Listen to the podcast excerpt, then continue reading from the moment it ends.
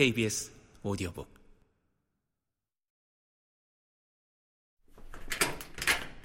나는 그 아이를 따라 나섰다. 사방이 짙은 어둠으로 둘러싸여 있었다. 조금 전보다 더 붉은 기운이 하늘에 드리워져 있었다.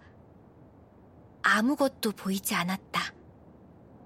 저 아이와 나만 세상에 남겨진 것 같았다. 매일 아침 잠에서 깨어나면 드는 생각은 한 가지 뿐이었다. 또 하루가 시작되는구나. 견뎌야 하는구나. 그럴 때면 이상하게 눈가가 젖어들곤 했다. 외로움이 깊어질 때면 나는 처음부터 없는 존재였다고 생각한다. 그러면 마음이 이상해진다. 편한 것도 같고 아닌 것도 같다. 발바닥이 근질근질하고 마음이 들썩이고 몸도 달뜨기 시작한다. 펄쩍펄쩍 뛰고 나면 조금은 괜찮아졌다. 학교에서 말 한마디도 못할 때면 온몸이 답답하다. 그럴 때 심장을 가쁘게 만든다. 심장을 뛰게 해서 내 감정을 헷갈리게 한다. 그러다 보면 전에 없던 예민한 감각이 생기는 듯 했다. 그 감각은 나만의 공간을 만들어준다. 어느새 나는 뛰고 있었다. 뭐 하는 거야? 그 아이가 커다래진 눈으로 물었다. 이러다 보면 혼자 있어도 괜찮아져. 아이의 눈빛이 비장해지더니 텀블링을 하듯 양손을 바닥에 내리꽂고 물구나무를 섰다. 등을 벽에 기대지도 않고 양팔만으로 몸의 무게를 견디며 중심을 잡았다. 우와, 대단하다. 운동선수니? 나는 거친 숨을 몰아쉬며 물었다. 나도 혼자 있을 때 이렇게 계속 하다 보니까 어느 순간 되더라고. 내가 다르게 견딜 수 있는 방법이라고나 할까?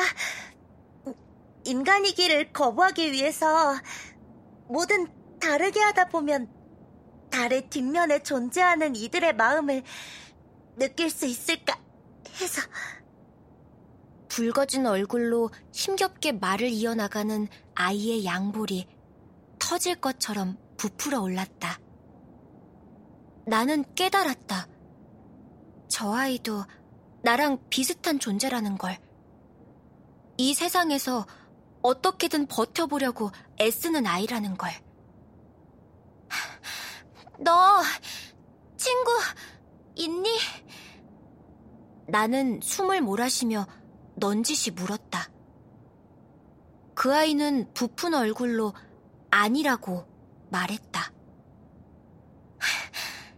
나도야. 나도 그래. 근데 지금 혼자 아니잖아. 지금 우리 둘이 같이 있잖아.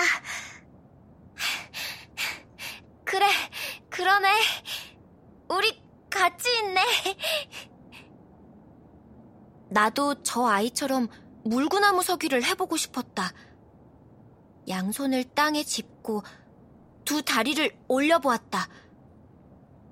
아무리 해봐도 두 다리는 허공에 뜨지 않았다. 할 수 없이 벽에 의지해 물구나무 서기에 도전했다.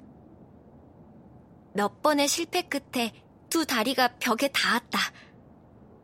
하지만 얼마 버티지 못하고 양팔에서 힘이 빠져버렸다.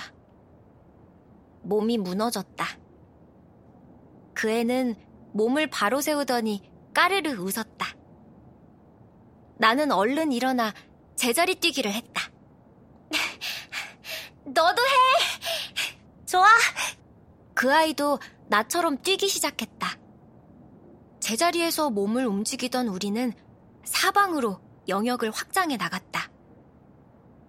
그래 보았자 좁은 옥상 마당이었지만 뛰면 뛸수록 몸에 열이 올라 추운지도 몰랐다.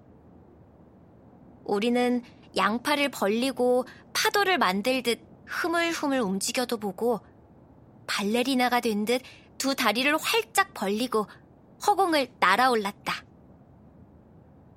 우리는 달의 뒷면에서 살아가는 낯선 존재가 된 것 같았다.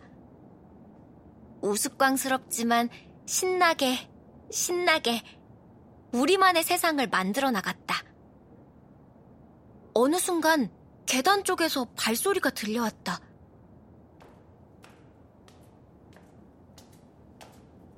누군가 옥상으로 올라오고 있었다. 저 아이의 엄마일까? 나의 엄마일까? 나는 하늘을 쳐다보았다. 사라졌던 달이 서서히 몸을 드러내고 있었다.